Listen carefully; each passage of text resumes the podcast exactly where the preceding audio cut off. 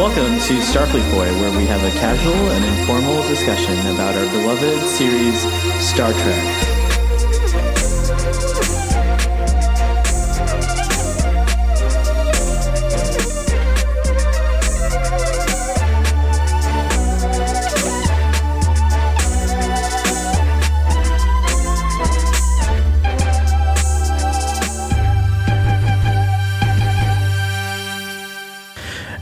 And we are back on another exciting episode of Starfleet Boy, where we have a casual and informal conversation about Star Trek.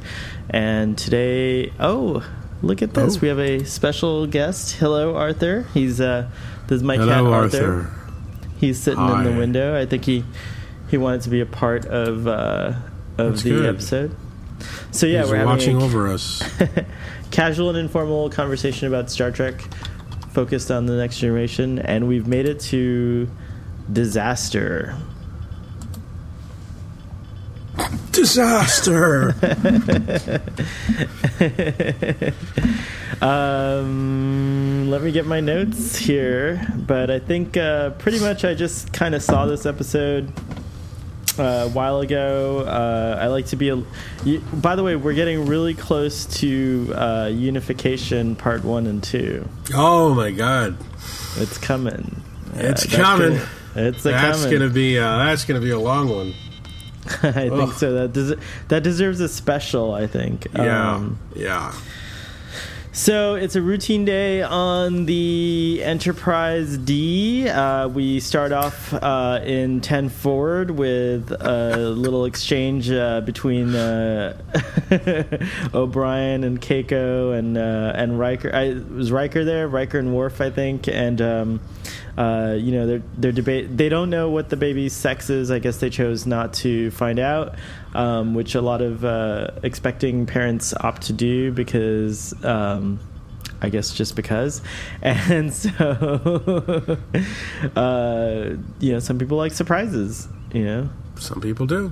some people do. So, anyways, they're they they think if it's a boy that it, he should be named. I forget what it was. Or hero, I think I remember Keiko Uh, yeah, Michael, I think, or Michael or Hero. That's right. Um, I don't know.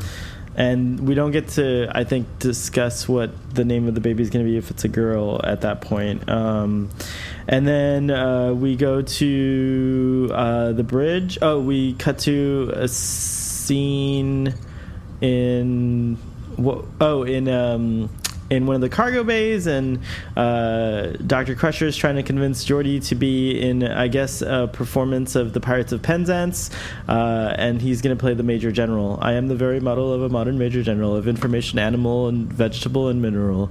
Da-da-da-da-da-da. Not the first time we get Gilbert and Sul- Sullivan in Star Trek: The Next Generation, uh, in Star Trek Ins- Insurrection, or as you like to refer to it as Star Trek Erection. Uh, we get, um, I think, also from the Pirates of Pe- Penzance, if I'm not mistaken, we get the song "A British Tar." Um, but anyways, uh, so anyways, that's going on in Cargo Bay, and then on the bridge, Captain Picard is. Uh, uh, has accepted the the honor of giving a tour of the Enterprise to the uh, recipients of the science fair, uh, the winners of a science fair. Uh, it's these three little kids that remind me so much of this is super personal and no one's going to understand, but remind me of the Andrews children who I uh, used to uh, be their their sort of like nanny, if you will, or Manny, I guess would be more appropriate. But um, um, anyways, uh, so he's he's gets in the turbo shaft to give them the tour, and then all of a sudden, the Enterprise is uh, is rocked and rolled uh, and and and shaken by a quantum filament. Is it right? I think uh, yes, a quantum filament, and uh, everything goes to hell in a handbasket. And there's a lot of yeah, there's a lot of this. nice. You're doing like, are you shaking your monitor? It's like, doctor, say something and do that again because it was really good. All right, so ready? Three, oh, two, one. yes. Sure. We're hit by we're, we're, quantum- we're running into a cosmic string. Oh, no. No, quantum filament. Quantum filament. oh, filament. whatever. Troi actually says cosmic string later, Yes, and then I know. and, and he co- corrects. And her. O'Brien's Oh. like, No, Uh, no, it's not the same thing. it's not the same.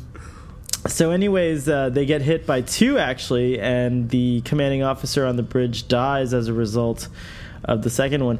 I I have to say, I have to pause the summary for a moment and say that lots of people die sitting at the ops where you know like an explosion happens and then you just die from it and it and like I've always been like like like can't well, they do Star Trek Two like- did set that like- precedent, sir. like we have we have shatter resistant glass because of this in our in our cars you know like windshields don't shatter in anymore they just kind of like crumple or whatever and Well- like so i can't imagine that by tng uh, we don't have like some kind of uh, solution about the uh, the ops uh, the operations like, it's, it, it's a dangerous job. What can I tell you? It- Star Trek true. 2 does establish that it is very easy to die at ops. all right back to I the mean, summary you get so an explosion underneath your chair, and and and they can kill a Vulcan. yeah, just knock him right That's off the chair. I guess you could be electrocuted or something, but anyway, That's that was all. Um, seriously, that was always my impression. Is that it was some sort of electrocution. electrocution. right? Yeah, that's correct. Um, so, anyways, uh, then uh, so then after the credits, which by the way we have yet to mention, we have failed to mention, and we're like a few episodes in now. oh, you're talking about the little the new opening credits. There, there's a the new little. opening. Shh, yeah, there's well, and then Saturn. It looks like it's on fire. Like it's a little different. You know, like it's it's more Yeah. futuristic look Uh-huh. at um at space. So, anyways, so we get that. And uh, the opening credits, and after the break, we uh, see the aftermath, and uh, pretty much uh, everything's in disarray. Um, on the bridge, uh, they have limited sensors. They can't tell if people are alive or dead. Counselor Troi can sense that there's a lot of people alive, but she can't really sense specifically where they are and uh, in the midst of the kind of procedure of trying to figure things out, uh, they realize that Counselor Troi is the highest ranking officer on duty, and uh, she holds the rank of lieutenant commander, same as Data, and so she is in command, and. Uh, she looks kind of like startled and, and overwhelmed, but accepts the duty and then immediately asks for suggestions. And I think she plays it really well, actually, overall. Um, uh, considering that she never expected to do it. But then on in ten forward, Riker, uh, uh, Data, and Worf have a little discussion, and Riker uh, says that we should probably assume that the worst case scenario has occurred, and uh, and go. Oh, ooh, look look at this little Keek. Hi, Keek. I think he wants to get down. He'll get down.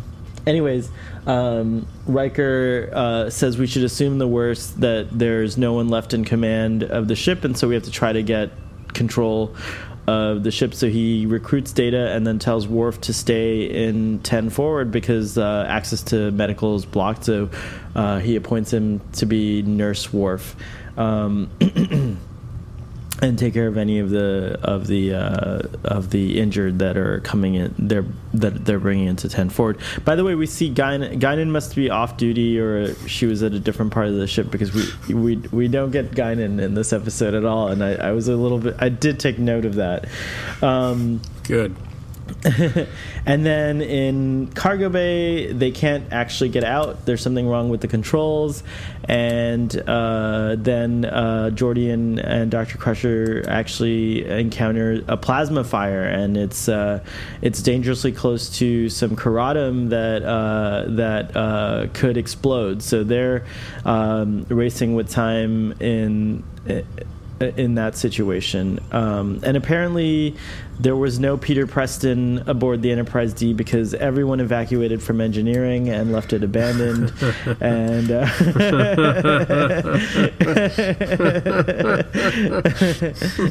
when the trainees ran, he stayed, He at, stayed his, at his post. Yeah, apparently no one in the Enterprise uh, on the, the Enterprise D Peter stayed. Preston, Uh, Scotty's no one- nephew. Scotty's nephew, and so no one on the Enterprise D stayed at their posts in uh, engineering. Uh, so there's a problem. Yeah, Uh, there's a problem on, in engineering where Ensign Ro discovers that the containment field is collapsing and that the um, one of the conduits is uh, jeopardized by this uh, power conduits, and so the Enterprise could explode at any minute. So uh, there's your dilemma. Uh, the crew gallantly do various things, including uh, Captain Picard singing Frere Jacques to keep the kids calm. Um, and uh, it ends with uh, Counselor Choice kind of making the more human decision, uh, whereas Ro is trying to convince her to separate the saucer section to save whatever crew they know are alive uh, versus the ones that they don't. No one's right in this situation. It's just a matter of what you know. What can you do? And so at the end, fortunately, uh, after oh, I failed to mention that Data uh, uses his body to stop an electrical arc, and then Riker takes his head and connects it to the Enterprise. Which I wish ha- had the show been one of these shows where the storyline continues. I wish the next four episodes was Data's head just connected to engineering. It That would have really- been fabulous. It would have been really fabulous just to have him, you know, chilling at different op stations or, or control Yeah. stations with his head just connected to the starship. Or maybe his body was irreparable and the whole rest of the show could have been Data's head uh, connected to to the ship. Sort of like uh, the Eleventh Doctor's uh, Cyberman companion uh, in in his final episodes. Uh, that's connected to the TARDIS. what was his name? I don't remember the name, but he had a funny name. Anyways, uh, they do manage to come up with a plan. If anyone's left alive in engineering, uh, if they could put power to the uh, stations, the um, you know computer stations, terminals in engineering, maybe someone will see that the containment field is uh, dropping, and so Riker and Data actually do see that, um, and it leads to them uh, stabilizing the containment field, and everything's all right, and uh, they make it to Starbase for repairs, and then at the end there's a touching moment with uh, the children that Picard. Um, was uh, caring for come back and present him with a plaque uh, and and a, and expressing their gratitude for his uh, his keeping them calm under a very scary situation for children. Oh, and Well- Counselor Troi makes a great joke uh, when when Riker kind of uh, goads her about uh, maybe uh, being captain one day. She says, "I don't know if I'm cut out to be a captain, but I hear that there aren't many qualifications for first officer." So that was a, a little humor there. Uh, so yeah, that's it. That's the end of the episode. Did I get everything, Doctor? Oh, I, I- think I, I- I forgot f- to say. I forgot to say how Geordi and Doctor Crusher avert the fire. They they open the uh, cargo bay door and and it's a really good move actually. And they extinguish the fire by uh, sucking all the air out of cargo bay. Did, did you mention that, that Keiko had a baby? Oh shit. I totally forgot. And Keiko has a baby, and Nurse Worf delivers it, and that's also pretty, uh, pretty funny. Uh, and so Molly is born, and now we welcome Molly to the show. All right. I, I can already predict by the fact that you did not offer me the chance to do the summary that you this is going to be a very sentimentally rated episode. I already know. You might be surprised, Doctor. You might be I already know.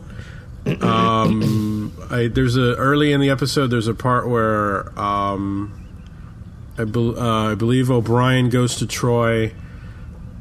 I don't know who to feel sorry for more: the kids or the captain as they go into the turbolift. And uh, clearly, the answer is the audience. Um, Oh wow!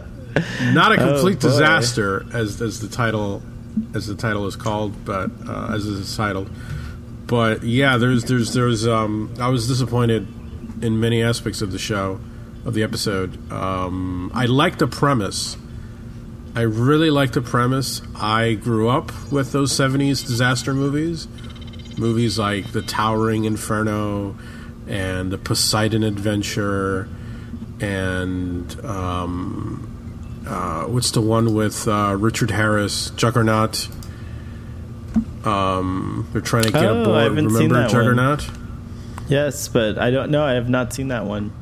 Um, but uh, yeah, the the the level. I uh, a lot of things. I think the show tried to go for a lighter tone, which is in keeping with the cheesier qualities of those disaster movies. However, I think the you have to balance that with a real sense of tension and danger, and uh, I don't think the episode holds that part up very well. I think uh, the only scenario that was at all exciting was Riker and Data. That was think, a cool um, scenario.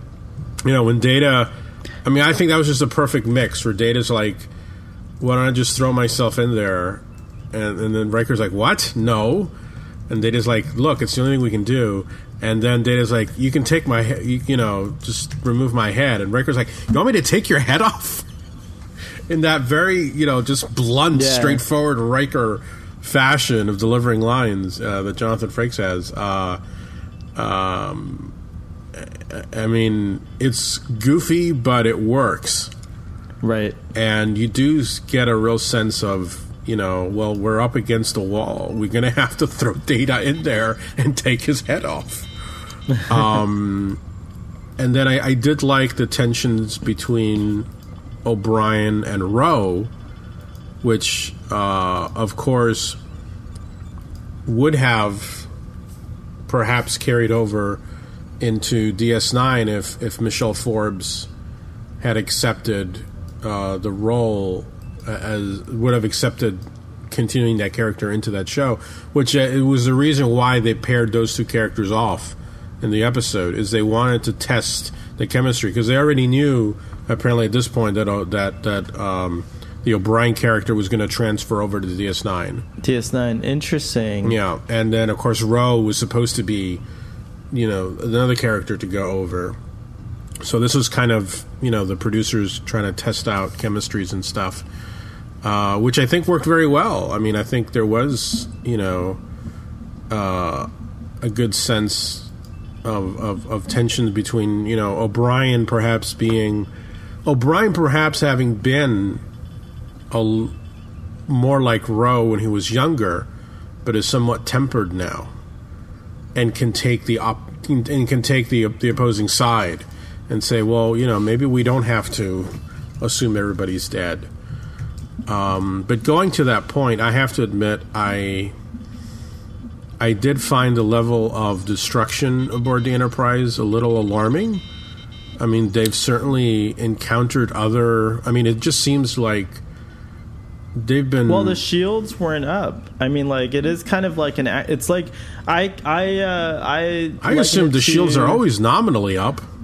I mean, there's always some To some degree. that- there's some kind of screens or something, but this is a cosmic filament. I mean, like who knows?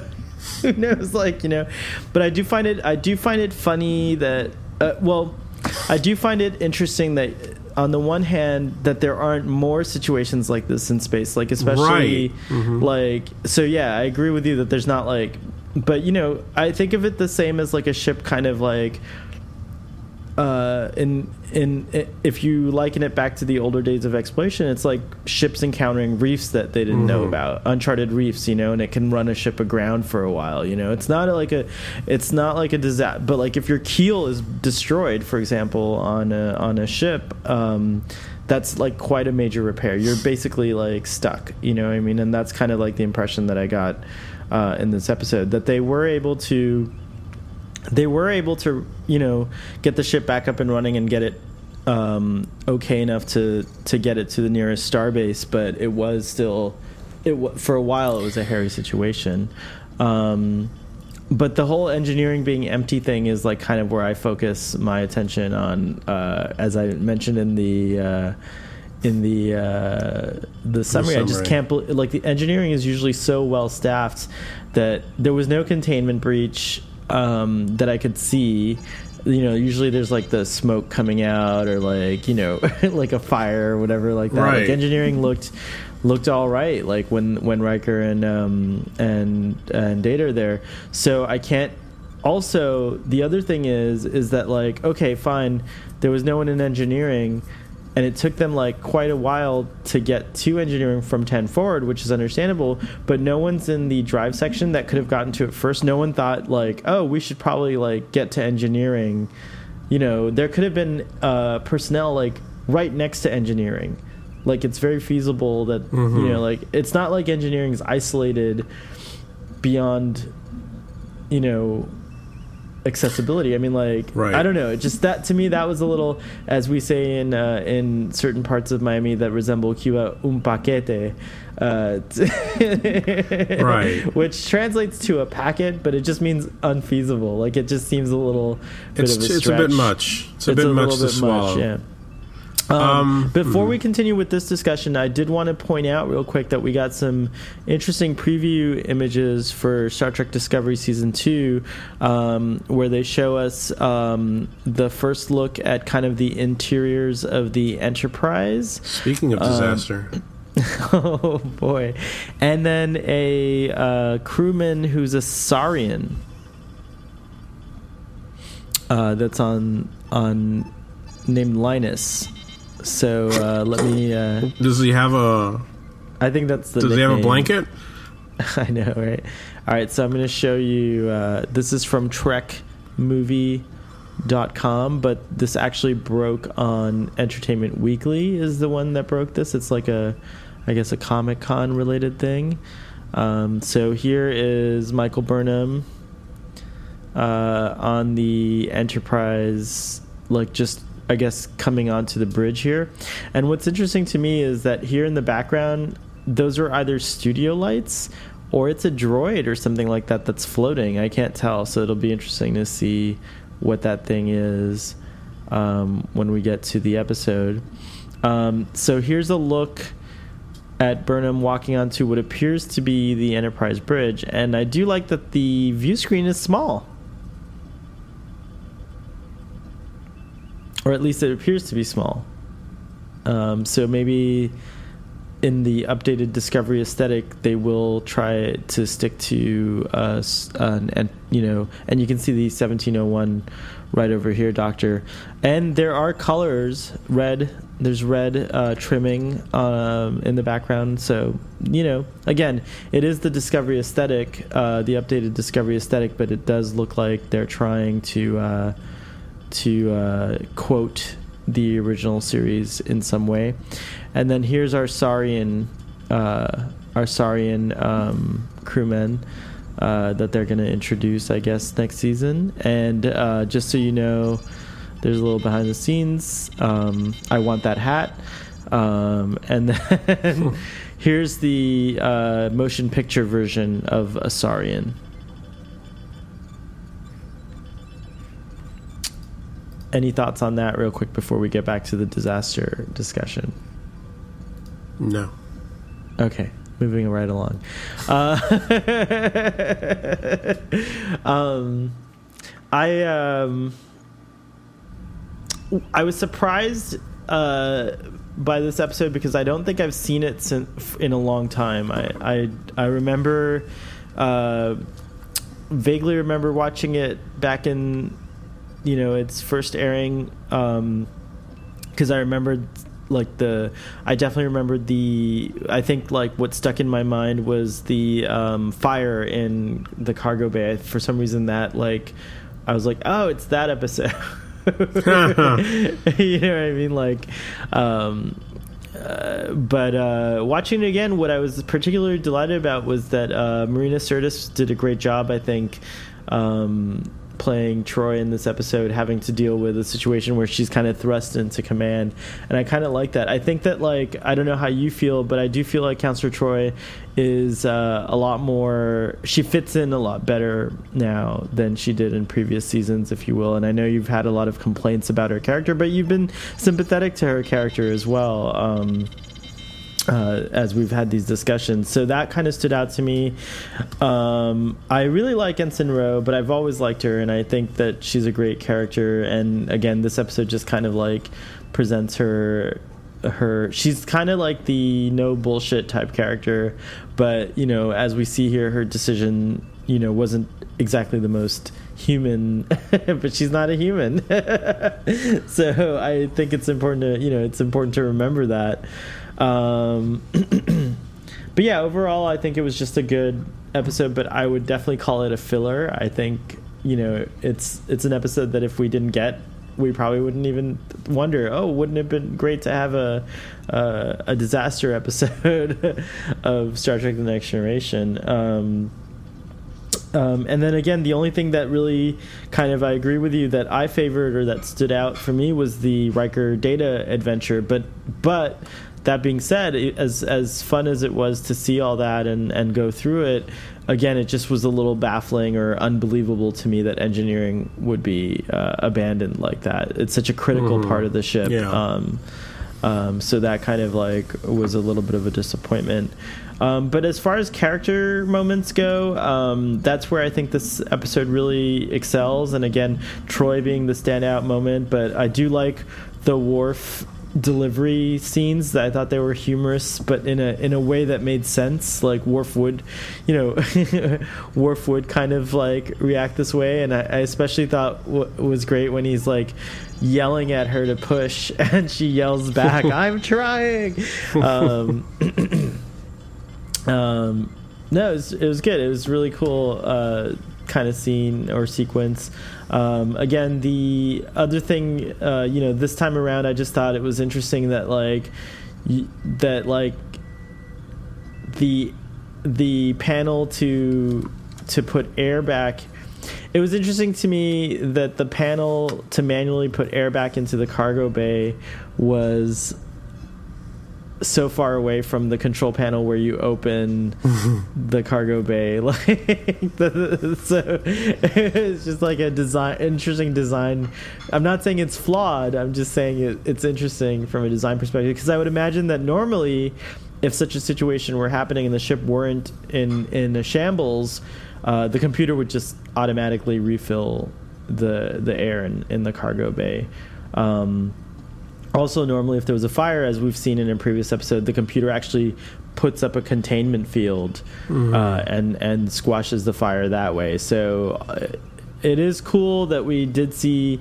You know, the, I think the cosmic filament was a great way to kind of create these obstacles, and then we have to see how you get around them manually. Because it's it is a great point. Like as technology becomes more a part of all of our lives, one one wonders like what do you do when when it goes turns off you know? Mm, yeah. it's like so so this was i th- i thought that the episode was delightful from that perspective and it just shows that ingenuity and like creative thinking and and quick thinking on your feet um, can make it make all the difference um, at the end of the day. Uh, one note that i took down that i thought was interesting is when um, when picard and the children uh, get out of the turbo lift, and uh, you know they're kind of like uh, the children. By the way, are extremely pessimistic. I mean, they just think that they're gonna die. Mm-hmm. Uh, which I thought was interesting because, like, I'm not sure that I was like that as a kid. I think, as I'm personally, I was like very optimistic as a kid, I, if I recall correctly. Um, yes, but, you were when Picard, thank you. What you knew me back then, Doctor. But when Picard comes up with um, the idea to sing a song, I thought it was funny that the girl says, "How about the the laughing Vulcan and his dog?" And he's like, "Well, I don't know that one." so. Um, let's see what the internet says. Maybe there's lyrics to the laughing. no, I don't think there are lyrics to the laughing Vulcan and well, Google dog. auto, well, Google auto completes the uh, um, the search for you because apparently there's an there's an entry in memory beta and uh, it says the laughing vulcan and his dog was a piece of popular children's music of the latter half of the 24th century known to school children aboard the uss enterprise d when Captain Picard blah blah blah. Writer, writer Ron Moore has denied that this was a reference to Sybok. Uh, he explained, "I just like the image the title of the song conjured up." But actually, it would be an interesting thing if it were a reference to Sybok, wouldn't it? Mm-hmm. It's kind of a cool idea. Um, and I admit I did think about that, but I forgot to mention it. So that's a cool thing.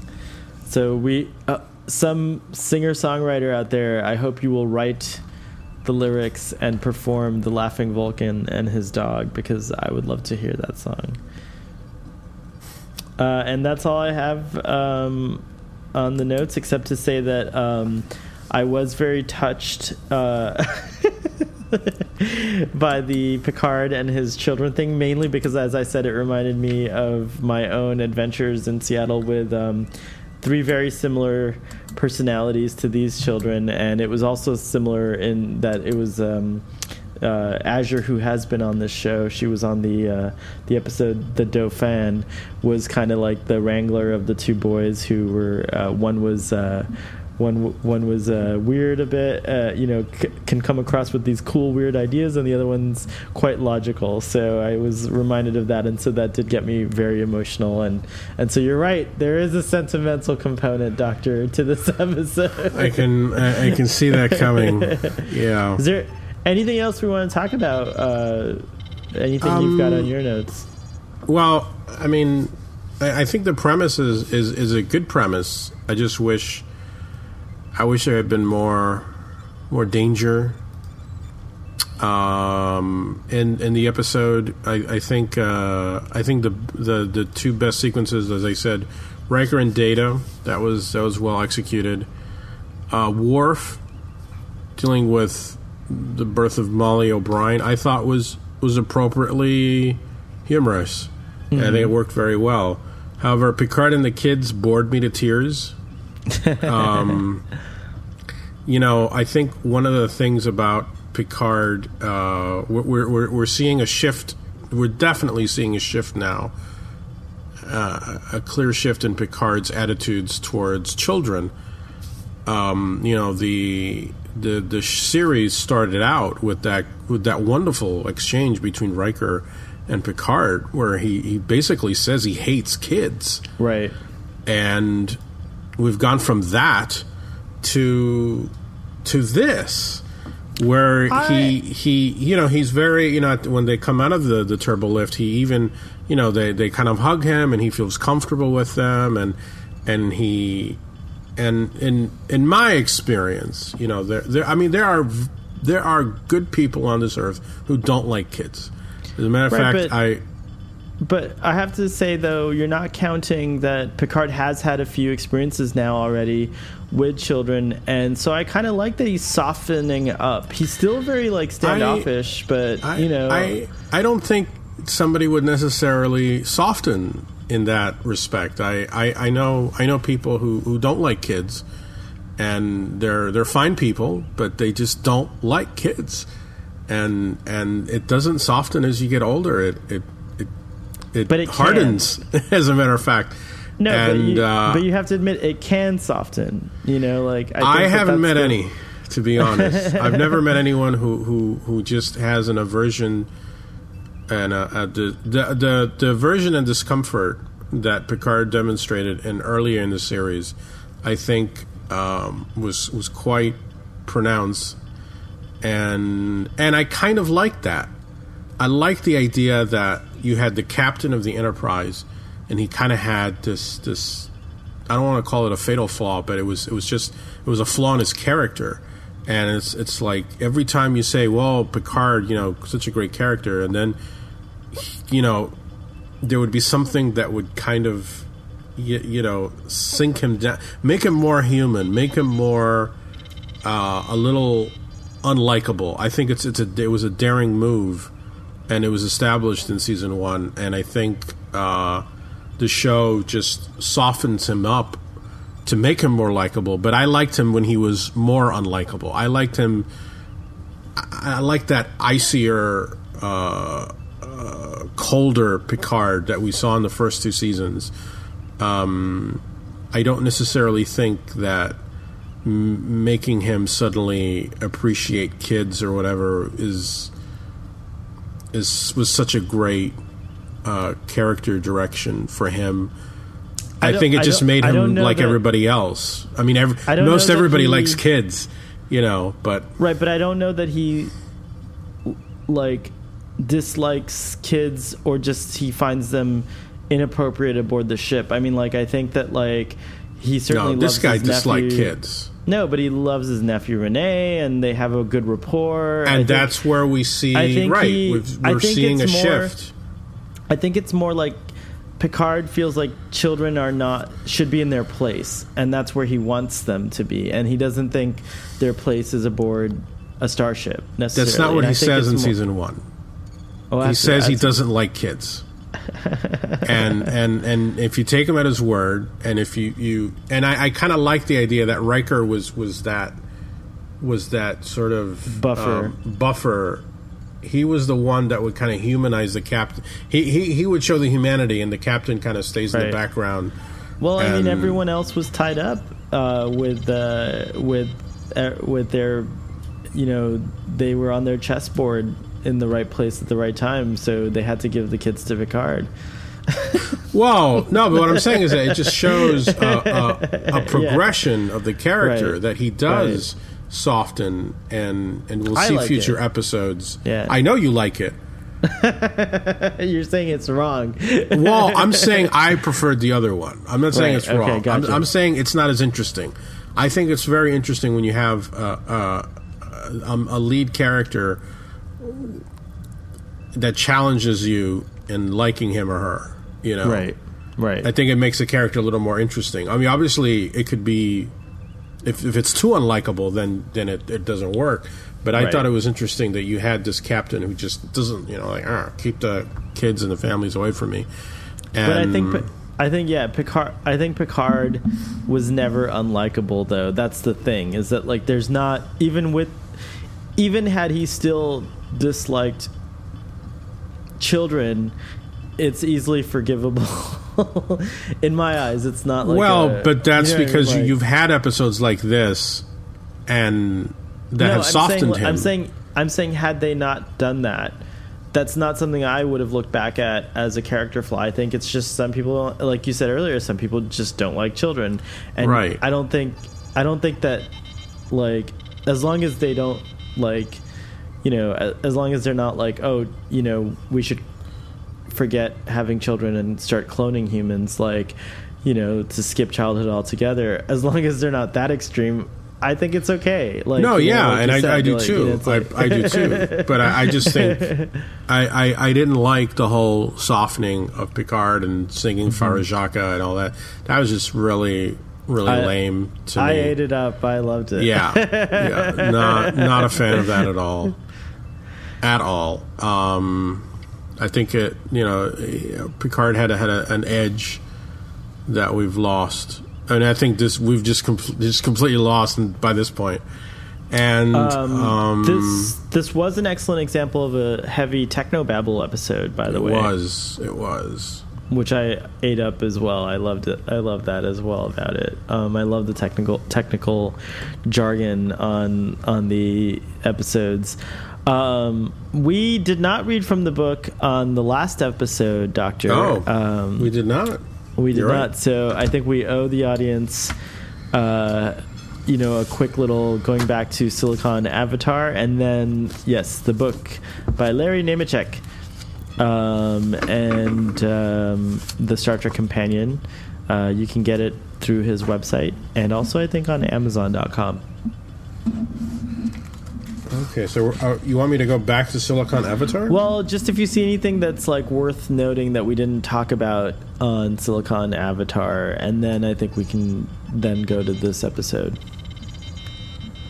Um, well, in Silicon Avatar, uh, they mentioned that the episode was written by a freelancer who took a bus down from Oregon to pitch the idea.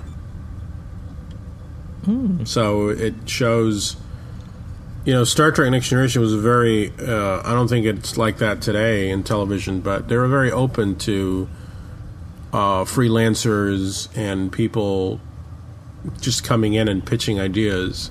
That's cool. Uh, I mean, obviously, the writers' room developed a lot of stories, but they always reserved a certain amount uh, of episodes with the idea of like, well, let's take some pitches. Let's see from what's going on out there from the fans and stuff. Uh, I mean, professional fans, of course, or maybe not.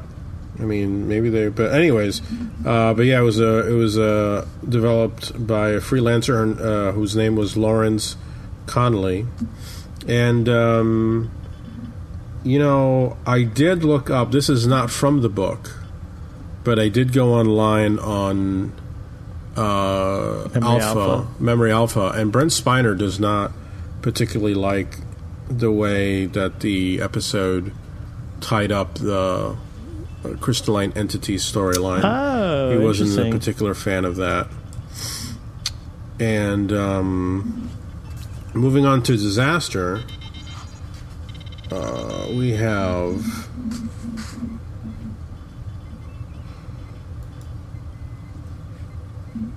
I mean, really. Apparently, Michael Piller was not too happy about how Ensign Ro turned out uh, in the episode, having to apologize to Troi. He feels that maybe she lost a bit of her edge there, or loses a rough edge. I Um, think I think it's not bad. Uh, that's a great. That's an interesting thing. I mean, like I understand where he's coming from, but I actually thought it was really great because she's really, really tough uh, and kind of like, you know, again, like um, to, for lack of a better word, like almost seeming like inhuman. Inhuman. You know, like she's just like, you know, like let's get away from the drive section and leave all these potential people to die. But apparently, the drive section might be abandoned because everyone left engineering.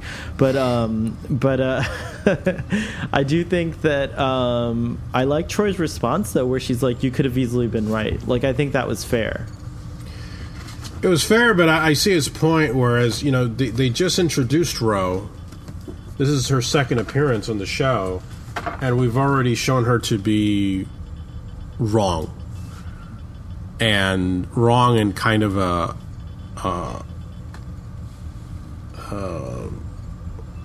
you know, a, a manner in which she she doesn't come off as she comes off as, as rather heartless. Um, I mean, you're right. Troi does come back and say that, but still, I think there is some.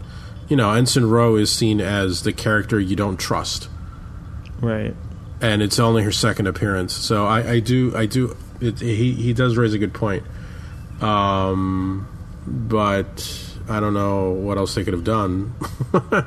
really, uh, I mean, I, I, I did enjoy the the to and fro from from Ro and O'Brien, and, and like I said, I, I enjoyed the Riker and Data aspect of it, and even the Worf, you know, trying to deliver the baby and looking at the thing and the pad and saying, you know, you may push now or whatever. I thought that was that was rather funny. That see that that was a, an appropriate amount of funny. Geordi and Crusher in that cargo bay was just boring as hell and served no purpose. I I don't really feel that there was much character added to either of them at all. Um, I mean, really, I don't know. I don't feel I really came away from f- learning anything more about them. I mean, that that maybe would have, I don't know, maybe it would have been an opportunity to to to have had a situation similar to when uh, Crusher was injured on that planet uh, with Picard, and they, they had that that giant thing I think the episode may have been overly ambitious with the amount of plot points or threads Hmm. that are going on, and I bet you, um, I'd be willing to to bet that there may have been some exposition that was cut, and when they decided where to cut it, they probably like cut from that scene, because the beginning of that sequence sets up something more heavy, you know, with the whole like Geordi maybe you know where he d- ref- refuses to be in performances and maybe there could have been some story or something about performance anxiety i don't know like I don't know that that even that was kind of boring. And then I hate the fact that, and this is what I hate about most uh, episodes of Next Generation that that I um, that end this way. You know, you have this cataclysmic event, and then last two three minutes everything's fine. The ship is, is I mean, you don't even see blinking lights or anything. It's just ship is fine. They're going to a star base.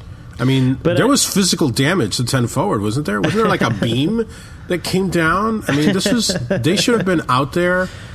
And and let me just say that I think there should be some kind of automated distress system, like when a ship just goes completely down. Where I'm assuming it's off the grid, right? Because I mean, there's no incoming Right. or outgoing communications. But even- shouldn't but even- somebody at Starfleet be like, "Hey, hey, what what, what happened to the D? We can't possible, find it." but it's possible. But they might be like, I mean, as we saw in the previous episode, they were 26 hours away at like a standard, you know, warp factor. Hello, Um, buoys. Yeah, no, I, I realize that, but I'm saying like There's buoys may, out there. Starfleet may have dispatched uh, like a, a crew or a vessel, but who knows? It could have been 30 hours, you know, 40 hours, and even at warp like eight, it, it could have still been more time than than whatever. Plus, like if the ship is not broadcasting a location, um, it, it's like they have to kind of speculate where it is from the last point where it pinged. So it's just kind of like you know who knows like how long it is before a rescue uh, can get underway. Remember.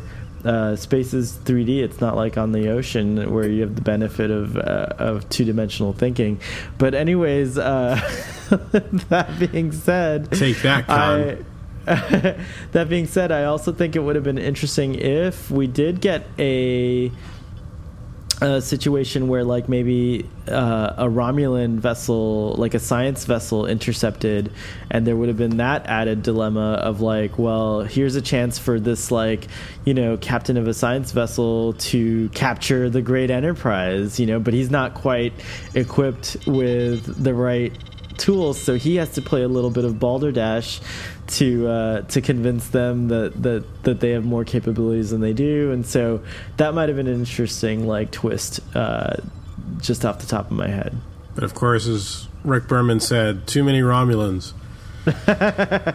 um, I, I mean, following up on what you just said, then I think the ending should have been maybe a disabled Enterprise, and then those rescue ships coming to the aid. Yeah, that that, could have just been, been think, something like a quick shot, you know, just outside the Enterprise, or the you know. Enterprise being towed to Starbase would have right been by the a hood nice or something. or you know, something the like USS that. Hood shows up, and the good old hood, right? the good old Like, uh, hood, and and and you know, it could have just been a captain's log. You know, we're under tow from this on our way to. I but agree. it just seemed like the Enterprise was really. I mean, I don't.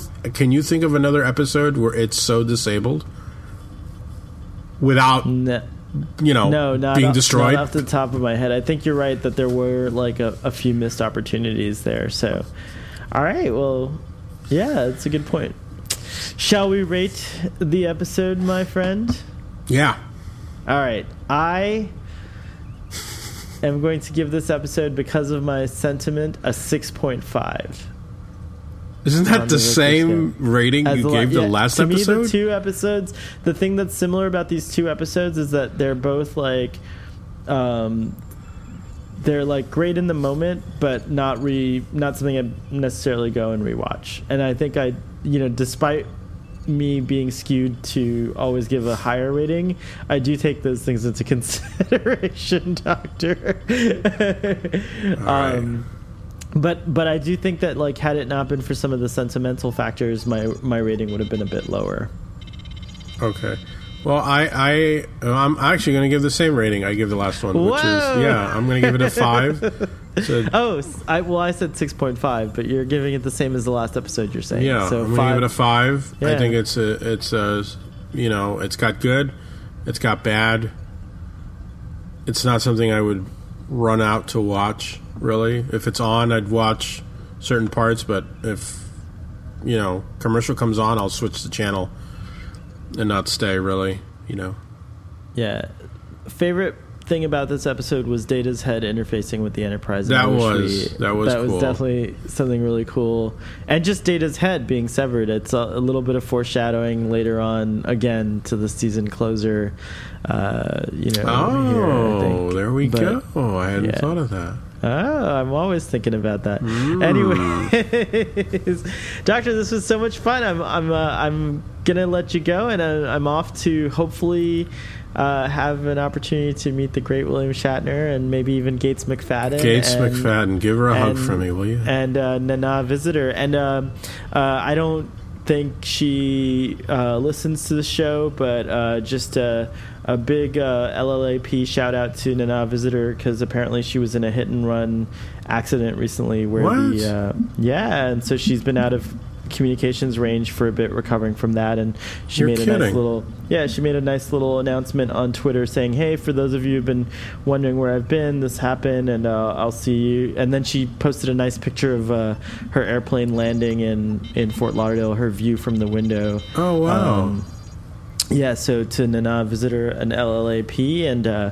again, I, I really hope to uh, to meet uh, William Shatner and, and Gates McFadden today. I'm very excited. I'll give a full report on our next uh, Starfleet Boy. please episode. do, and please, please convey to Gates McFadden that we totally were going to write a show. We were. I if I meet her and I get to talk to her, We're, we're still I'll ready. We're still ready to write Star Trek Posture for her. I'll tell her about that uh, for sure. All right. Well, it was wonderful as always. Live long and prosper, and we'll see you next time, Doctor.